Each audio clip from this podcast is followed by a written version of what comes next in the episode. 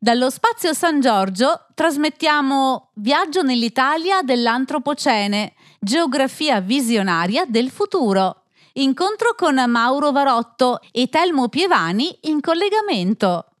Buongiorno e benvenuti all'incontro Viaggio nell'Italia dell'Antropocene, geografia visionaria del futuro, con Mauro Varotto, Telmo Pievani e Antonio Riccardi. Ringraziamo Aboca per la collaborazione e buon ascolto e buona continuazione del festival.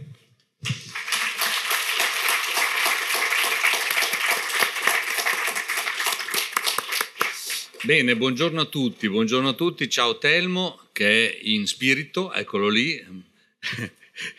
in spirito e in video, buongiorno a tutti. In spirito e in video, grazie a Telmo Piovani, a Mauro Varotto che sono gli autori di questo libro eh, pubblicato da Aboca Edizioni, un libro veramente molto sorprendente che ci siamo davvero divertiti a concepire, a immaginare, a costruire e, e, poi a pubblicare. È un libro che sta andando molto bene anche dal punto di vista del gradimento. Perché? Perché è un libro, come dicevo prima, cioè sorprendente, al contempo provocatorio, molto intelligente, che pone delle questioni molto urgenti eh, nella loro eh, effettiva gravità, ma con un escamotage letterario molto divertente appunto che adesso vi raccontiamo.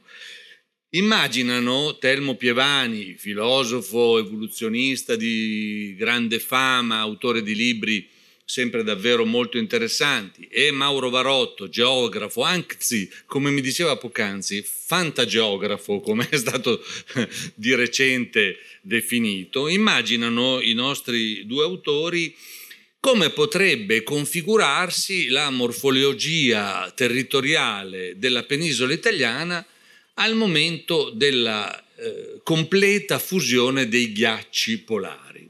Uno dice, vabbè, c'è caldo, c'è sempre più caldo, come sappiamo se vediamo in prospettiva la serie delle temperature medie registrate sul pianeta da quando c'è la registrazione, cioè dalla metà dell'Ottocento più o meno, eh, gli ultimi 20-25 anni disegnano una curva impetuosamente crescente.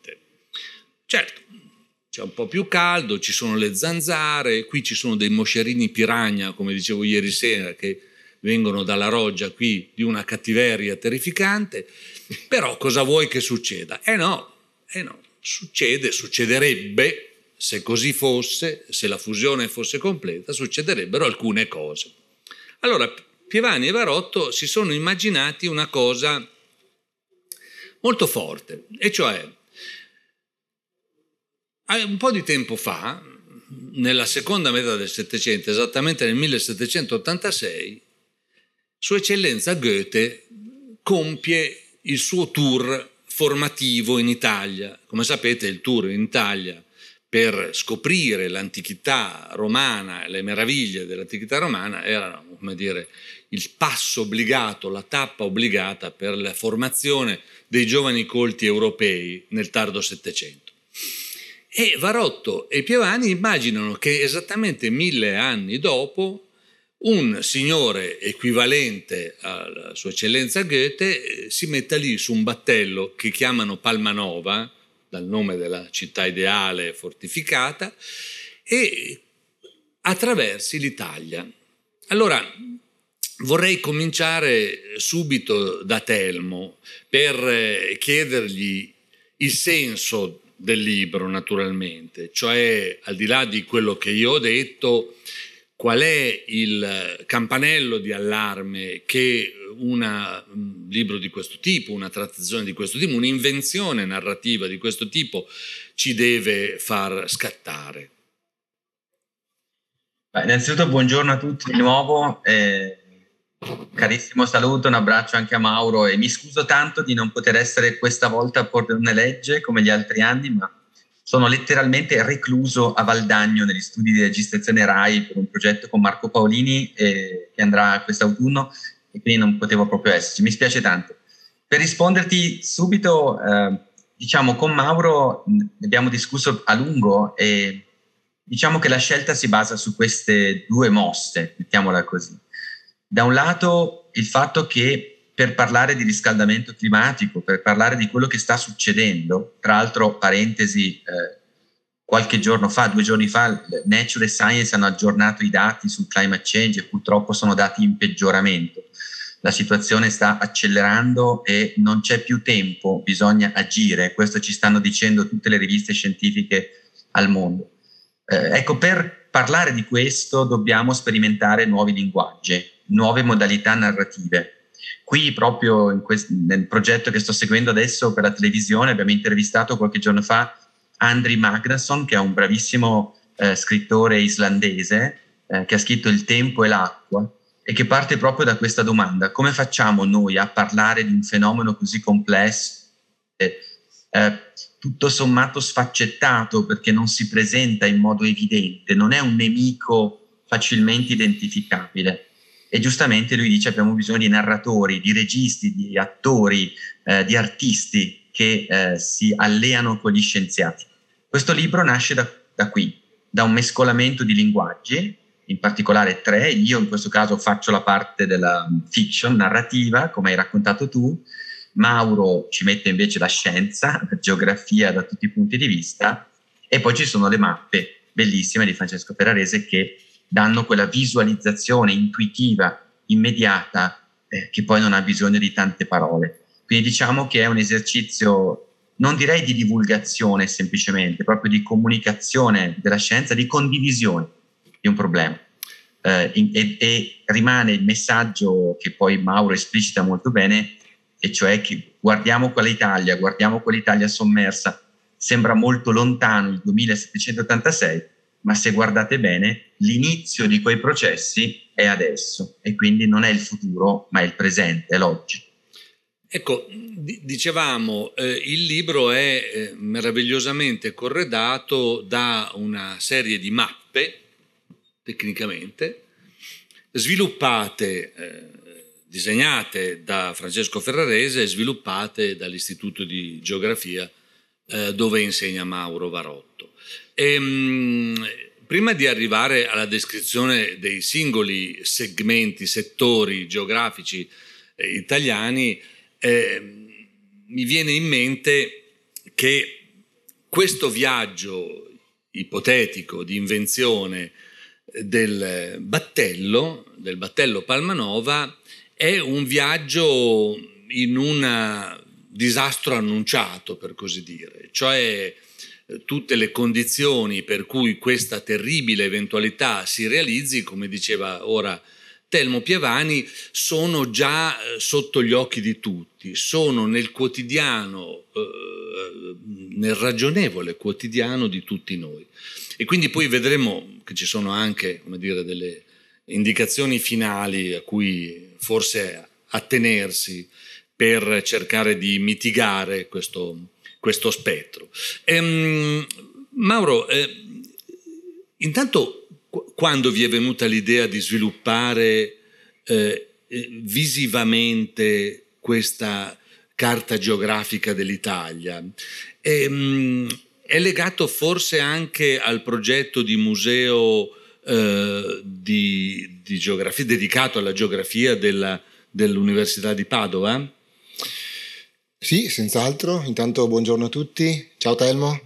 Ehm, eh, infatti parte proprio da qui, parte dal passato questa visione di futuro e, serve anche un po' a trasmettere una nuova idea di museo, no?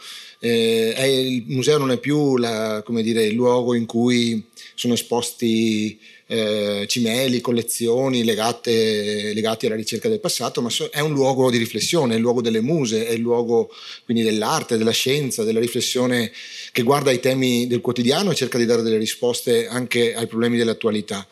E, e, quindi avevamo questa carta degli anni 40 realizzata da un grande geografo del Novecento, Bruno Castiglioni, eh, l'Italia nell'età quaternaria, che tra l'altro è riportata nel libro all'inizio, e ci dà un'immagine assolutamente diversa da quella eh, che vedete appunto nella copertina, e cioè un'Italia completamente glacializzata, comunque con, nella sua fase di massima glaciazione, ultima massima glaciazione, intorno a 20.000-30.000 anni fa, eh, e da quella carta che è esposta al museo, eh, poi con Telmo, appunto, che è stato uno dei, dei sostenitori e fautori del progetto museale di geografia, che è il primo museo di geografia in Italia, ehm, abbiamo pensato Uh, beh, prima di tutto abbiamo pensato di attualizzare questa carta immaginandola proiettata nel futuro e quindi l'abbiamo esposta accanto a quella di Bruno Castiglioni.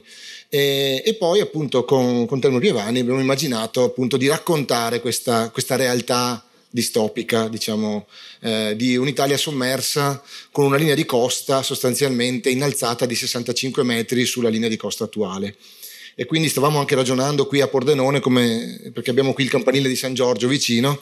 Allora la statua di San Giorgio è salva possiamo dire perché è oltre 60 e passa metri più i vari 25-30 metri di Pordenone, quindi quella ancora potremmo vederla, diciamo.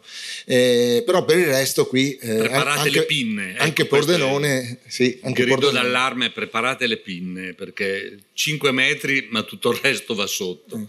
Però in realtà, ecco, questa è, una, è una, un'ipotesi puramente teorica, mh, mm, astratta, eh, non inverosimile, nel senso che è già accaduto e infatti nella carta di Bruno Castiglioni quella dell'età quaternaria con tutti questi ghiacciai e con la linea di costa invece arretrata in quel caso, eh, nel caso dell'Adriatico eh, diciamo si chiude ad Ancona, all'altezza di Ancona, eh, accanto a questa carta c'è l'Italia del Pliocene, quindi l'Italia di due milioni di anni fa, l'Italia di due milioni di anni fa era un'Italia effettivamente a mollo, eh, con eh, ass- eh, totale assenza di pianure proprio perché la fase diciamo così, di erosione, di sedimentazione legata all'orogenesi alpina doveva ancora avvenire e quindi le pianure dovevano ancora formarsi, no? due milioni di anni fa. Quindi voglio dire, la, la, la, il gioco è questo, far capire che la geografia è mobile, la geografia muta, cambia, cambia nei tempi geologici, ma può cambiare anche in tempi eh, storici relativamente rapidi. Da qui al 3000 sono pochi secoli, 2700 sono pochi secoli, ma eh, la velocità, la rapidità con cui stanno avvenendo questi fenomeni eh, non è certo quella geologica, ma è quella legata proprio all'azione umana. Ecco, in effetti, se adesso per chi eh, prenderà, vedrà il libro, la carta geografica del Pliocene che fotografa lo stato, diciamo, morfologico dell'Italia nel Pliocene è drammaticamente simile alla morfologia eh, fantasiosamente, no, non fantasiosamente, immaginata, diciamo, da, da Telmo e da Mauro. Ehm, però eh, è vero, Telmo, che è una questione di tempo registrato sulle modalità tipiche di percezione dell'umano e come fosse un binario parallelo, cioè antropologicamente siamo abituati a considerare il secolo come una successione di almeno quattro generazioni, diciamo cinque forse, cinque generazioni, e quindi considerarlo come un tempo molto lungo. Eh, naturalmente per la storia naturale, per così dire, uso impropriamente storia e forse impropriamente anche naturale, e, e un secolo non è nulla, diciamo così, no? E dobbiamo abituarci a considerare che questo doppio binario non è più sufficiente per la nostra vita, eh, Telmo?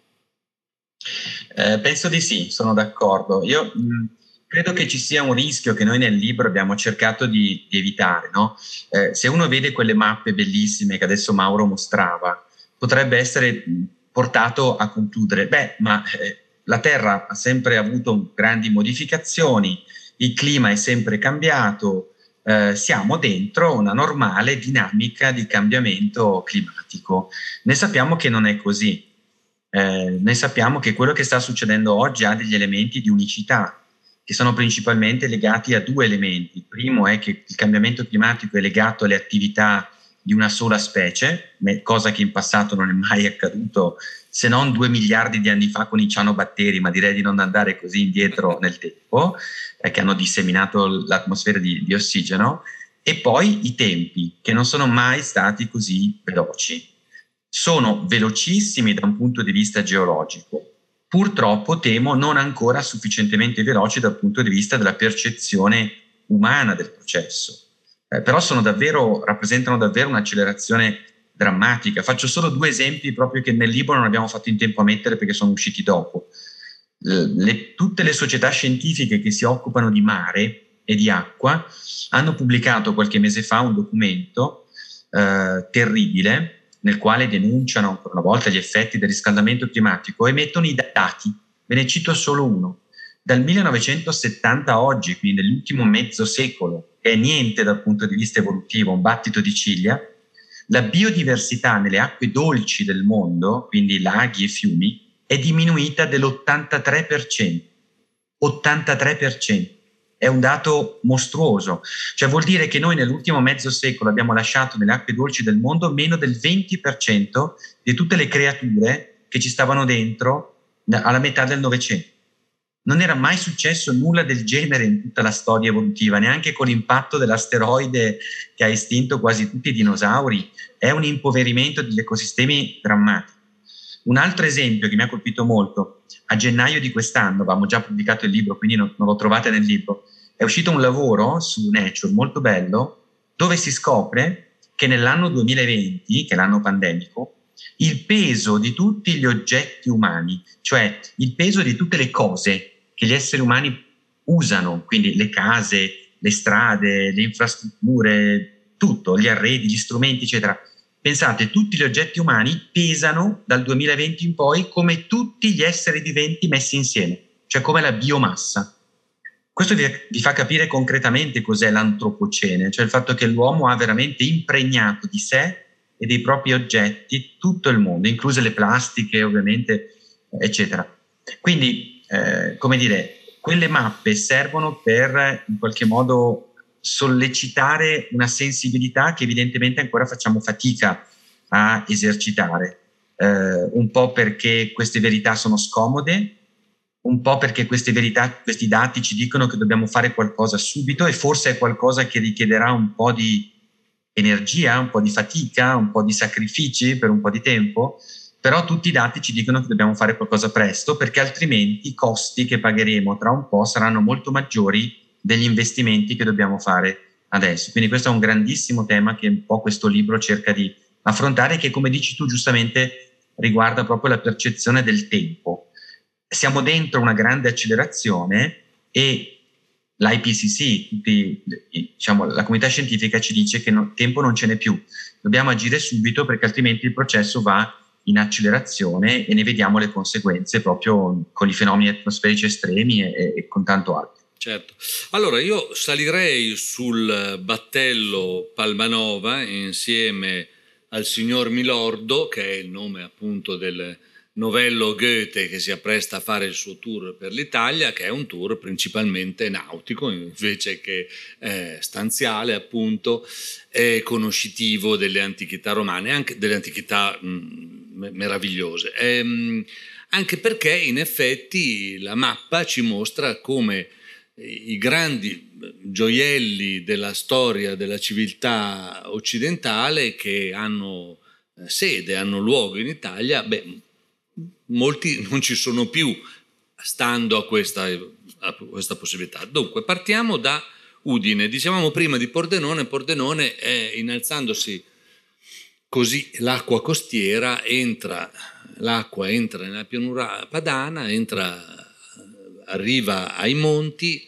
e venendo giù, diciamo, come dicevamo prima con un amico eh, di Forlì, eh, Rimini non ci sarà più, eh, e il mare arriverà fino a Lodi. Abbiamo intitolato il capitolo I lidi di Lodi per dire che finalmente i milanesi in 20 minuti arriveranno al mare e non dovranno fare l'autostrada dei fiori cosiddetta per andare appunto in Liguria. Risparmieremo sulla benzina e un po' meno di inquinamento. Il mare lì, però non è proprio un mare per bagnanti, da quello che ho capito, vero? Dallo Spazio San Giorgio trasmettiamo Viaggio nell'Italia dell'Antropocene, geografia visionaria del futuro. Incontro con Mauro Varotto e Telmo Pievani in collegamento. Allora, in realtà il libro eh, fa vedere quello che si può vedere con una carta, no? con una mappa, e quindi il, fenomeno più eclatante è questo dell'ingressione marina. No? Eh, in verità dovremmo preoccuparci di ciò che non è visibile e, e che nel libro ovviamente attraverso la cartografia non si può eh, esprimere se non attraverso forme di cartografia diciamo di altro tipo. Eh, ad esempio il fatto che eh, non sappiamo qual live- quale livello di temperatura potrebbe aver raggiunto ormai eh, il nostro paese eh, in una situazione così eh, ormai fuori controllo come è quella raccontata appunto nel, nel, nel romanzo, nella parte narrativa diciamo del libro. E quindi diciamo così, la parte visibile colpisce molto e ovviamente abbiamo giocato su quella soprattutto per dare un'idea anche della gravità della situazione che stiamo vivendo, ma è la parte invisibile di cui dobbiamo tener conto oggi, cioè il fatto che, e qui dico, apro una parentesi, il libro è proiettato nel 2700 per la parte narrativa, 2786, mille anni dopo Goethe, ma per la parte scientifica, quindi i capitoli che si intervallano al racconto di, di Telmo, eh, è invece proiettato da qui alla fine secolo, che è la parte, diciamo così, scientificamente prevedibile delle trasformazioni, oltre non riusciamo a spingerci. E quindi è su questa parte che bisogna concentrare l'attenzione proprio per notare quello che già stiamo vedendo in questi, in questi ultimi anni, cioè l'aumento delle temperature, l'aumento degli, dei fenomeni estremi sia in termini di intensità sia in termini di frequenza, l'aumento dell'inaridimento dei suoli con oltre il 20% della superficie eh, attuale italiana appunto a rischio desertificazione. Attenzione perché desertificazione non è soltanto aridità e, e sabbie, è anche perdita di fertilità dei suoli troppo sfruttati, quindi non ha a che fare solo con la Sicilia e la Puglia, ha a che fare anche con il Veneto, con i Friuli, laddove appunto si va a, a consumare il suolo fertile perché lo si sfrutta eccessivamente. Quindi Ecco, ci sono questi aspetti molto importanti da considerare, oltre al fatto che ovviamente tutto questo comporta una perdita di risorse importanti dal punto di vista economico perché, e, e, e, sociale, perché chiaramente non c'è solo una perdita di spazio, abbiamo calcolato un 20% in meno della superficie italiana eh, con, questo, con questa ingressione marina, ma perdiamo moltissime realtà produttive perché appunto i livelli di temperatura rendono impossibile continuare a produrre, produrre, ad esempio i nostri prodotti di, di maggiore qualità, i prodotti DOP e IGP. Già ci si sta ponendo il problema di garantire la qualità dei prodotti alimentari in un contesto ovviamente cambiato completamente, in cui dovremmo forse, e ne parlavo proprio con un, un agricoltore delle Marche qualche tempo fa, eh, che aveva visto quest'estate, pur essendo stata questa un'estate relativamente corta e tutto sommato non caldissima, ehm, eh, ha visto nella prima metà di giugno bruciati tutti i suoi pomodori e, e diceva eh, io vorrei andare in Africa a capire cosa coltivano loro, perché a questo punto tanto vale cominciare a coltivare quello che coltivano loro in certo, Africa. Certo, quindi non, più, mai più parmigiano reggiano, però enormi distese di mango, queste robe qui. Vabbè, io sono di Parma. Ce le siamo anche immaginate nel libro, Telmo si è divertito a... Sì, perché ecco, ad esempio mi ha colpito molto la situazione delle Marche, non so se c'è qualche marchigiano qui, Beh, le Marche sembrano eh, trasformarsi nei fiordi norvegesi, però come mi dicevano Telmo e Mauro quando ho fatto questa osservazione, sì, ma in un mare tropicale però, e forse addirittura più che tropicale. Quindi prima di arrivare lì, come diceva adesso Mauro Varotto, eh, bisogna calcolare ponderatamente su basi scientifiche che c'è in atto una trasformazione anche che riguarda appunto le colture, la tipologia, l'impoverimento del eh, suolo, della, dire, l'azzeramento della biodiversità, tranne le eh, mosche, le moschine piragna che qui... Ehm, ecco, ehm, andiamo più giù, facciamo due passi verso Milano, Milano è salva, eh, perché è a 106 me- 110 metri, una cosa del genere. Da Milano in poi e Torino nessun problema, tutto a posto, tranquilli, poi si va giù. La Liguria, insomma, sappiamo che è abbastanza aspra, qualche inondazione la vediamo, ma comincia a essere veramente impressionante venendo in giù la piana di Firenze. Eh, la piana di Firenze diventa una specie di eh, luogo allagato con un grande lago verso Prato e Firenze, vero? Una nuova Venezia, ma forse Telmo ve la può raccontare meglio di me che ci ha pensato. Esatto. Ah, innanzitutto una nota sulle marche perché è importante. Questo non è un libro apocalittico, eh, è un libro in cui ci immaginiamo che gli italiani, eh, nel corso dei secoli però, perché siamo nel 2786, riflettendone con Mauro abbiamo pensato, beh, eh, noi pagheremo un costo altissimo, chiaramente, spostamento di popolazioni, migrazioni, culture non più praticabili e così via.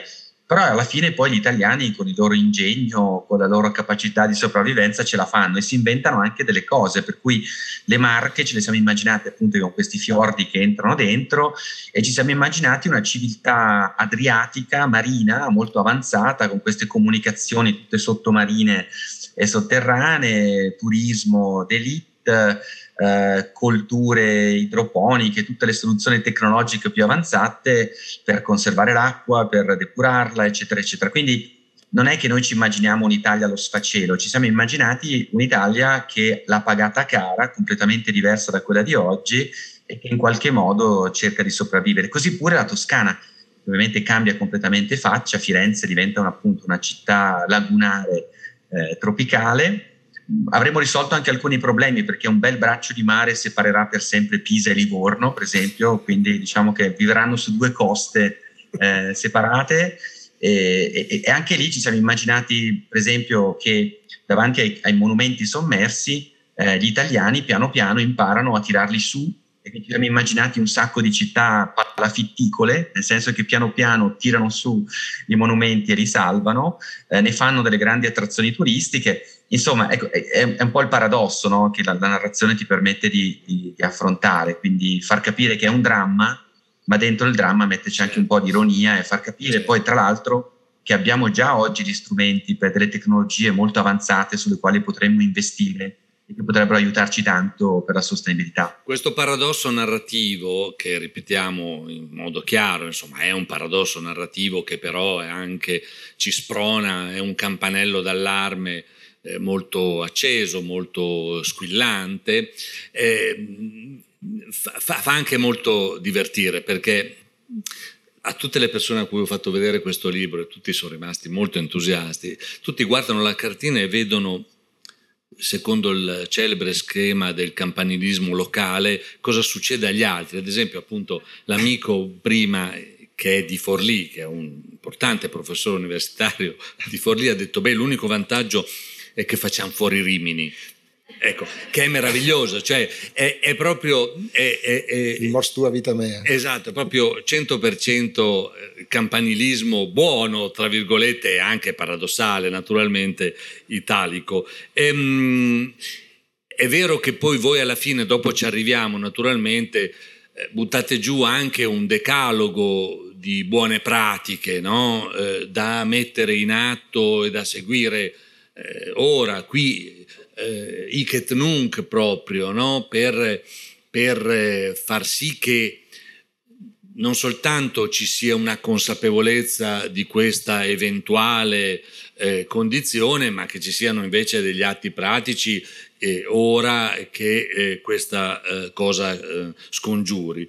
Ehm, però devo dire il divertimento anche intellettuale, anche così paradossale, di seguire la mappa italiana è comunque un divertimento. Ad esempio, la Sardegna e la Corsica non saranno più due isole, saranno tre, forse di più in realtà, un bel arcipelagone di, di isole, così come, così come la Puglia. Eh, la Puglia ha un bel monte in mezzo, quasi in mezzo all'acqua, eh, una specie di eh, monte legato da un sottile istmo alla costa e poi una, la, il tavoliere naturalmente niente, ce lo siamo dimenticati, bisognerà spostare qualche città, ma insomma qualche monumento soprattutto. Ecco Telmo, a me spiace un po' pensare che il Tempio Malatestano di Rimini si potesse magari spostare su nelle Marche un po' più in alto, sarebbe, boh, non so, te lo dico così, si sa, ma pensiamoci, insomma, se si può fare. E, ehm, e poi che cosa? E, ehm, a Roma, che cosa succede a Roma? Roma è città eterna, quindi non muore mai, per definizione. Ne avevamo discusso con Telmo, ho detto, senti, ma Roma è messa male, spostiamo la capitale a Milano. Mi fa, no, ma è meglio di no, perché poi mi, mi attiro le ire dei, dei romani. no, è interessante anche questo gioco geopolitico. Eh, ma poi magari Telmo tu integri su questo, eh, questo gioco geopolitico di, eh, di, di, rovesciamento anche delle sorti, no? perché per esempio nel caso del Veneto eh, il capoluogo è stato spostato a Belluno, che è notoriamente la provincia eh, più bistrattata diciamo, della regione, quindi c'è una sorta di rivalsa per certi versi, no? dei, dei, margini, quelli che oggi sono i margini diventano certo. i nuovi centri. Certo. E, ehm, e quindi insomma è interessante anche così il messaggio che si dà, attenzione perché insomma... Eh, i centri di potere politico hanno una responsabilità, hanno un ruolo certo, e certo. se non se la giocano bene chiaramente... Ma infatti fuori di metafora eh, credo che sia importante questo, no Telmo? Cioè anche mm, pensare che questo è davvero un campanello d'allarme che sia chiaramente suonato anche nei confronti di chi poi decide le politiche ambientali e le politiche naturalmente economiche che sono alle politiche ambientali legate. Ehm, pensi che ci sia una maggiore sensibilità non di comodo, non di facciata, non, di, non formale, davvero, eh, oggi rispetto a questi temi e a questa eventualità. Cioè, io credo che molto spesso il eh, greenwashing, come si chiama in gergo tecnico, cioè spolverare di eh, sensibilità nei confronti del pianeta, eccetera, sia un'attività non poco diffusa e tutto sommato mette come dire, al riparo le coscienze e così, ma, ma insomma forse sotto sotto. Cosa ne pensi te Telmo? Non ne abbiamo mai parlato di questo. Ma guarda, eh, ho avuto la fortuna di parlarne con Noam Chomsky, grande linguista. Qualche settimana fa abbiamo fatto un'intervista in Zoom e abbiamo parlato proprio di greenwashing e lui è stato molto critico, ovviamente, come è giusto che sia. Sono molto d'accordo con te, nel senso, eh, quello che secondo me noi oggi stiamo vedendo è una divaricazione sempre più profonda. Da un lato stanno crescendo molti movimenti, eh, movimenti giovanili, movimenti dal basso, Uh, mia figlia nei Fridays for Future, quindi vivo in famiglia anche questa contraddizione tra il suo approccio molto radicale e il mio che tende a essere più pragmatico, quindi lo vivremo tutti un po' questa, questa esperienza. Uh, stanno, sta crescendo moltissimo, devo dire, la sensibilità della comunità scientifica. A me colpisce molto, non c'è settimana che passi che Lancet, Nature, Science, le più, Cell, le più grandi riviste scientifiche al mondo, che una volta non facevano questo di mestiere, continuano a pubblicare editoriali, articoli di denuncia, di sensibilizzazione, dobbiamo fare qualcosa. In realtà loro sono riviste scientifiche, dovrebbero pubblicare i dati in teoria e basta, invece c'è fortissima eh, motivazione da parte della comunità scientifica. Quello che mi preoccupa molto è diciamo, la dinamica geopolitica, eh, non solo il greenwashing, nel senso che quello che noi stiamo vedendo adesso è un'Europa che sta per fortuna accelerando molto sul piano anche delle normative, per esempio L'ultimo testo, il Fit for 55, eh, è molto interessante perché comincia a guardare avanti, per esempio eh, si interroga sui costi di questa transizione, no? perché un grande pericolo che abbiamo davanti è il fenomeno, diciamo, gilet gialli, nel senso che noi andremo verso degli anni in cui dovremo prendere delle decisioni che magari per un po' saranno costose, magari aumentano le bollette, eh, magari bisogna pagare, bisogna mettersi tutti insieme a pagare qualcosa e sappiamo tutti poi la reazione populista e la reazione diciamo di eh, negazione di questo, quanto sarà forte. Allora per esempio l'Unione Europea secondo me in modo molto intelligente ha detto dobbiamo fare in modo che la transizione sia ecologica ma anche socialmente giusta, cioè non dobbiamo farla pagare a chi ha di meno. Questo è molto importante, sono però aspetti appunto avanzati europei ma la Cina e l'India stanno dando fondo a tutte le riserve di combustibili fossili finché ce n'è, come se non ci fosse un domani. Eh, potenze regionali come l'Arabia Saudita, l'Iran, non ne parliamo. Voglio dire, la, la situazione non è, non è, per niente facile. Eh, Biden ha in qualche modo introdotto elementi di novità molto interessanti, ma bisogna vedere se riesce a rivincere le elezioni la prossima volta lui o un democratico. Insomma, è una situazione in questo momento davvero molto critica che ci aspetta nei prossimi anni ed è dobbiamo stare molto, molto allerta. Questo libro, nel, nel suo piccolo, cerca in qualche modo di interrogarci su questo. Eh, aggiungo una cosa su questo che ha appena detto Telmo, e cioè io credo che la situazione più critica sarà proprio il fatto di dover spendere per fermare questo, questo trend e dall'altra parte non vedere subito gli effetti di questo impegno, perché noi da certo. qui al 2100, cioè anche volendo arrestare del tutto questo aumento della CO2, che peraltro è continuato anche nel periodo del lockdown, quindi eh, abbiamo un'inerzia dei fenomeni che ci porta comunque a dover ehm, affrontare dei cambiamenti importanti da qui a fine secolo. La, la, la, sfida è veramente ridurre l'aumento al massimo a due gradi, ma già aumentare di due gradi la temperatura rispetto ad oggi significa avere eventi estremi, problemi di siccità e così via, una perdita del 30% dell'acqua dolce, insomma faremo degli sforzi importanti dal punto di vista economico senza vedere subito automaticamente l'effetto diciamo, dell'impegno che noi stiamo producendo. Tra l'altro ne parlavamo prima, Mauro, uno dei, degli effetti più eclatanti eh, di tutto ciò sarà la forzata migrazione delle popolazioni, non soltanto per l'innalzamento delle, delle, delle linee costiere naturalmente, ma proprio eh, quello dell'impoverimento e del cambio radicale dell'identità dei territori, no? Impoverimento delle culture, biodiversità, come diceva prima Telmo, eh, eh, annientata in certe zone, eh, ma anche semplicemente in quelle zone dove, ad esempio, si è scelto di massificare e intensificare il mais a, a discapito delle, delle, della varietà eh, biologica e quindi ecco la dimensione però numerica di queste, eh, di queste migrazioni fa impressione,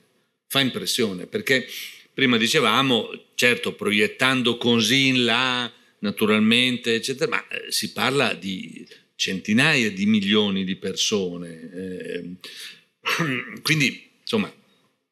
Sì, è quello che stiamo già vedendo, è difficile poi etichettare in maniera chiara la motivazione che sta alla base di questi movimenti migratori che già, sta, già ci stanno coinvolgendo da un po' di tempo. E perché? Perché ci sono fenomeni legati a guerre, che però sono legati eh, alla contesa del territorio, quindi a, anche a risorse sempre più scarse. Eh, ma le stesse guerre in molti casi sono guerre per l'acqua, sono guerre eh, che eh, sono legate proprio a, un, a, una situazione di risorse sempre più scarse. Eh, e quindi eh, la Banca Mondiale appunto stima già eh, per questo, per, questo, secolo un movimento di 150 milioni di persone dovuto proprio a catastrofi climatiche. E, però consideriamo anche questo aspetto, no? non, non, prendiamo solo l'aspetto dire, del terrore dell'invasione, che comunque eh, certamente va governata, va, va regolata, va, va gestita, ma pensiamo anche al fatto che noi se non avessimo movimenti migratori nel 2100 in Italia avremmo una popolazione di 40 milioni di abitanti. Mm. Quindi proprio per il rapporto tra tasso di natalità e tasso di mortalità, cioè siamo un paese che sta progressivamente decadendo da questo punto di vista e viene, la, la, popolazione viene ovviamente compensata da, la, dalla dimensione migratoria. Quindi sono fenomeni veramente molto complessi che hanno ripercussioni notevoli dal punto di vista proprio demografico e sociale e quindi richiedono veramente un grande sforzo per poter essere affrontati, uno sforzo che richiede una visione complessiva appunto del fenomeno. Dallo spazio San Giorgio trasmettiamo Viaggio nell'Italia dell'Antropocene, geografia visionaria del futuro. Incontro con Mauro Varotto e Telmo Pievani in collegamento.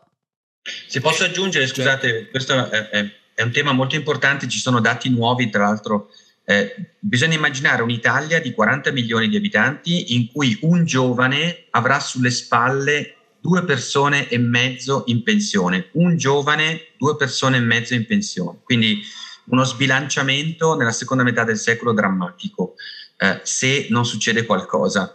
Eh, L'UNHCR, le Nazioni Unite, ha proprio aggiornato settimana scorsa i dati sui migranti ambientali, purtroppo in peggioramento. Eh, si stima che intorno al 2050 più di 200 milioni di persone saranno displaced, dice le Nazioni Unite. Cosa vuol dire displaced? Vuol dire che forzatamente dovranno lasciare il luogo in cui vivono perché è desertificato, perché il terreno non è più fertile, perché non ci sarà più l'acqua, perché fisicamente non possono stare lì.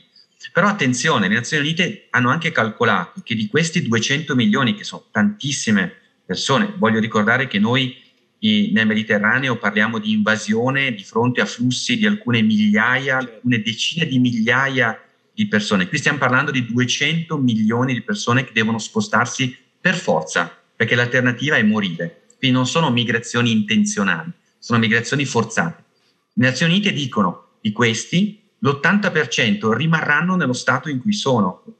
Questo non ci deve far star tranquilli, perché vuol dire che vanno nelle città, che creano delle, delle, delle megalopoli gigantesche, ingestibili dal punto di vista economico. Poi il 20% si sposta, cioè attraversa un confine, ma di questi il 15% resta nella zona regionale e soltanto il 5% poi fa il viaggio eh, migratorio che vediamo noi oggi. Quindi io su questo devo dire sono molto sconsolato perché noi abbiamo un dibattito sulle migrazioni nel nostro paese dove veramente stiamo guardando la pagliuzza e facciamo finta di non vedere che c'è un elefante gigantesco dietro. Sì, perché poi il 5% sono poi 10 milioni di persone, quindi cioè, una cifra impressionante.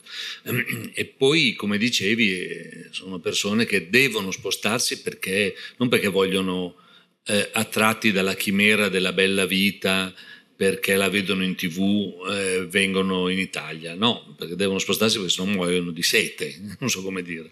Ecco, quindi... Infatti questi faranno di tutto, no? lo sappiamo, per certo. rimanere dove, dove certo. stanno. Io infatti eh, insieme con Valerio Calzolaio e altri stiamo diciamo, combattendo per questa idea che noi dobbiamo riconoscere nei trattati internazionali non soltanto la libertà di migrare, che è molto importante, no? una persona che non ha modo di stare dove può, dove vorrebbe stare, Deve, dobbiamo dargli la libertà di migrare, ma è ancora più importante garantire alle persone il diritto di restare nella terra dove sono nati ed è questo che noi non stiamo garantendo perché ho dimenticato di dire, ma lo sappiamo tutti, quelli sono 200 milioni di migranti ambientali dovuti al climate change. E il climate change non l'hanno fatto gli africani o i sudamericani o, o i, quelli del Bangladesh, l'abbiamo fatto noi, l'abbiamo fatto gli Stati Uniti, l'Europa, la Cina, la Russia. Certo.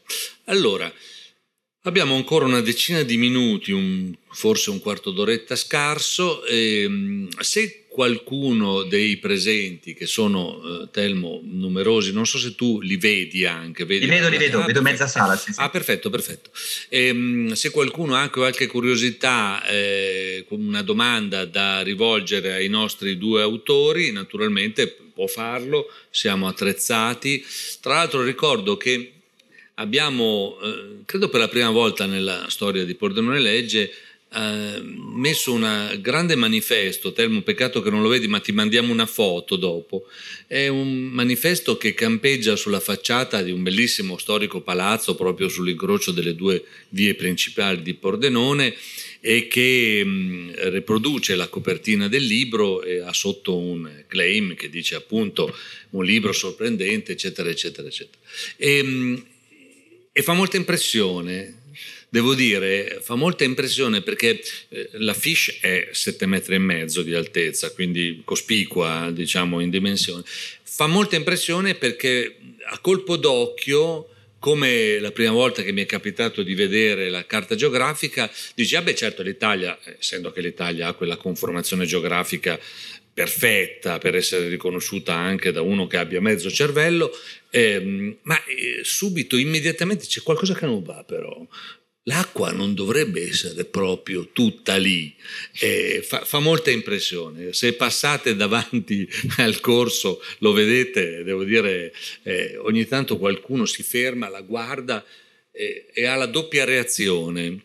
Vedo la cosa e ne ho stupore. Ecco, questa è una cosa molto, molto interessante. Se c'è qualcuno che ha qualche domanda eh, da rivolgere ai professori Pievani e Varotto, o, o se no, in subordine, io vorrei arrivare alla questione finale, cioè voi mettete in chiaro alcune buone pratiche, una sorta di decalogo per così dire, in cui dite allora, però, vero tutto questo, abbiamo immaginato eh, in modo così paradossale, estremo, fantasioso, documentato, documentato scientificamente dal punto di vista delle basi teoriche, ma insomma abbiamo immaginato, ecco però delle eh, cose pratiche, delle buone pratiche da poter fare tutti i giorni, ciascuno di noi, eh, senza scuse. Ecco, perché la questione è questa, cioè non ci sono scuse, sappiamo tutto, cioè leggiamo questo libro e sappiamo che noi certe cose è meglio che non le facciamo, è meglio che ci comportiamo in un altro modo. Cosa dici Telmo?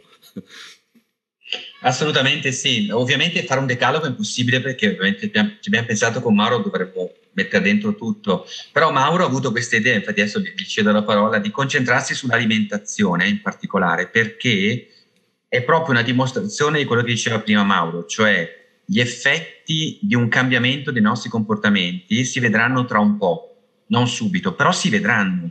E noi lo sappiamo che un cambiamento, per esempio, nell'alimentazione, ridurre il consumo di carne e così via, avrà un effetto che, scien- che gli scienziati hanno quantificato. Ed è impressionante perché forse è stato sottovalutato in passato, quello dell'alimentazione, cioè cambiare il nostro modo di mangiare può avere un effetto che forse abbiamo sottovalutato rispetto a un miglioramento, una mitigazione del climate change. Sì, infatti anche questi movimenti, Friday for Future, eccetera, fanno molta attenzione all'aspetto trasportistico, no? gli aerei che inquinano sicuramente è un dato importante, però dal punto di vista della, delle emissioni eh, a livello globale della CO2, eh, oltre il, il 30, intorno al 20 al 30% insomma, delle emissioni è dovuto a ciò che mangiamo. Eh, e quindi, eh, e tra l'altro dentro questo questa, questa, quota di emissioni, il 30% circa del, del, cibo prodotto nel mondo è buttato, eh, certo. cioè è legato proprio allo spreco alimentare. Spreco alimentare che poi è difficile da contabilizzare perché se uno mangia anche troppo, anche quello è spreco, spreco perché certo. poi alla fine eh, è vero che insomma, non va buttato, però insomma è, è in eccesso e forse anche questo andrebbe considerato dentro queste statistiche. Però per dire che appunto c'è un problema di equilibrio delle risorse di distribuzione, questo per rispondere anche a tutti coloro che dicono eh, ma se riduciamo la, consumo, la, la produzione di carne, se riduciamo, poi la gente muore di fame. No, abbiamo una quantità di, di cibo che è prodotta in surplus, solo che va distribuita in maniera più equa, perché abbiamo quasi un miliardo di popolazione che soffre ancora la fame e un miliardo di popolazione che soffre di, di, sovra, di problemi di sovrappeso. Quindi dobbiamo cominciare ad equilibrare questa, questa bilancia, no? i piatti di questa bilancia e come diceva prima Telmo appunto eh, riorganizzare anche la nostra dieta quotidiana perché appunto basta eh, cominciare a ridurre eh, la, la, il consumo di carne, magari mangiare più legumi e già riduciamo il consumo di acqua e le emissioni di CO2. Eh, gli allevamenti intensivi sono tra i principali indiziati dell'aumento di emissioni di CO2 e anche di metano, ovviamente legato alle deiezioni animali. E quindi, insomma, senza aspettare il politico di turno, senza aspettare la norma che arrivi insomma, dall'alto, ciascuno di noi nel proprio quotidiano può cominciare a lavorare in questa direzione, quindi riducendo il consumo eh, di carne, che tra l'altro ci fa anche bene, eh, mangiando frutta e verdura di stagione, ehm, eh, quindi attenzione anche alle, eh, alle, filiere lunghe, diciamo così, di, della trasportistica certo. per quanto riguarda il cibo che noi mangiamo e poi chiaramente anche attenzione all'uso delle plastiche perché anche le plastiche eh, hanno una loro rilevanza, quindi ridurre il consumo delle plastiche, adesso sta emergendo sempre di più il tema delle microplastiche, ad esempio diffuse un po' ovunque sul pianeta e quindi insomma eh, non solo in termini di cioè dovremmo com- cominciare a ragionare in termini di impronta carbonica di tutte le nostre azioni. Eh, vale per il cibo, ma vale anche per l'abbigliamento. Eh, ne parlavamo proprio l'altro giorno, eh, siccome appunto io misuro il ghiacciaio della marmolada, tra l'altro un'altra di, delle dimensioni più drammatiche a cui stiamo assistendo, sta scomparendo sostanzialmente questo ghiacciaio davanti ai nostri occhi. Eh, e si vedono tutte queste persone che ormai hanno i, i, i tessuti sintetici, eh, tessuti sintetici, abbigliamento tecnico, no? certo. da, da, turismo, da escursionismo, eccetera. Anche questi, anche queste, questi abbigliamenti eh, rilasciano mh, microplastiche, quindi insomma dobbiamo cominciare a ragionare proprio nel dettaglio delle nostre azioni quotidiane in quest'ottica appunto di eh, sostenibilità delle nostre azioni in termini di impronta carbonica e di inquinamento. Dicevamo prima con Mauro Varotto che sarebbe interessante vedere anche eh, la mappa, la cartina geografica degli altri luoghi del pianeta in questa sciagurata eventualità e chissà mai che un giorno possiamo magari qui a Pordenone presentare appunto gli esiti di quella, di quella idea, appunto vedremo cosa succederà, ad esempio la Cina va sott'acqua per metà, giusto? Vabbè, vediamo, insomma, adesso ci organizziamo, intanto vediamo. Non solo la Cina, Non anche, solo la anche Cina, l'Europa anche l'Europa. gli Stati Uniti. Ecco, quindi vabbè, siamo, siamo, siamo messi così. Bene, allora, se non ci sono domande, eh, od ora mai più, come si diceva una volta, eh, noi ringraziamo davvero di cuore eh, Telmo Pievani e Mauro Varotto perché questa non è solo eh, un'attività editoriale di fantasia, è un'attività intellettuale che attraverso un paradosso ci mette di fronte le nostre responsabilità. Grazie mille ai nostri autori. Ciao a grazie. Grazie per aver ascoltato la radio di Pordenone Legge. Tra poco in onda un altro incontro. Resta sintonizzato.